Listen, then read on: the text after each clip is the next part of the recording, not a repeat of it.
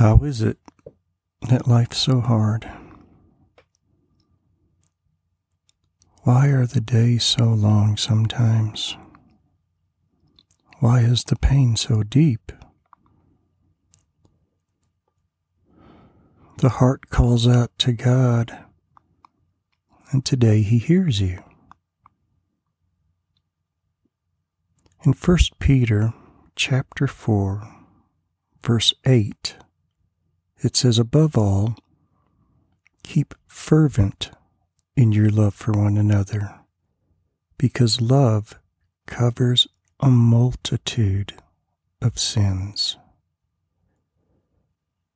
I don't know who you are right now and why you're listening, but I do know this God has heard your prayer.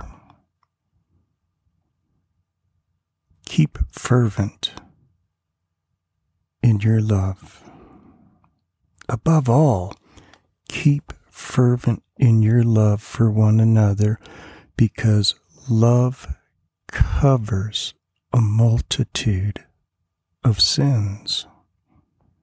Be hospitable to one another without complaint. The old adage is Sticks and stones may break my bones, but words will never hurt me. Well, that's not true, and you know that because words have hurt you. They've cut your very soul and heart to shreds, and it's bleeding, and you feel like dying at times.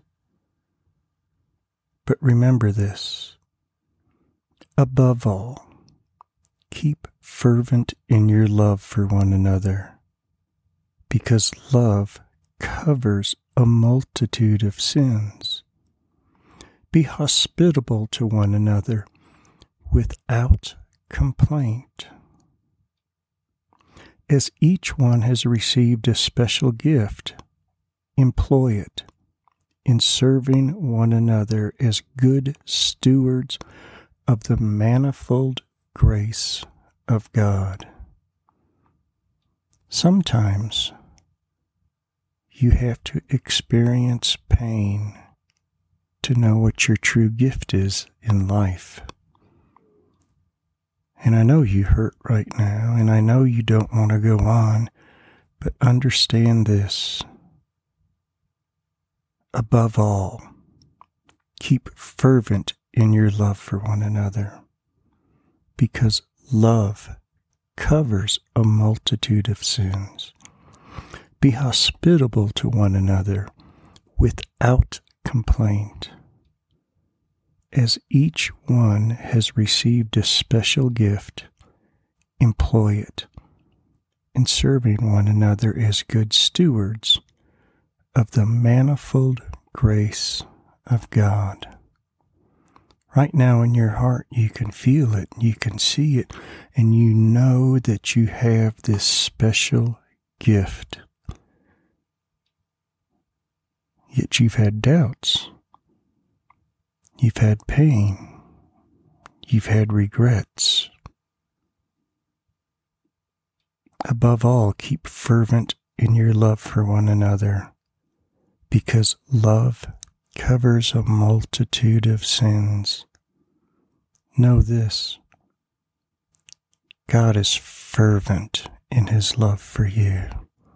It burns with a passion to the point that he gave himself to die on a cross for your sin. And his death covered the multitudes of your sin.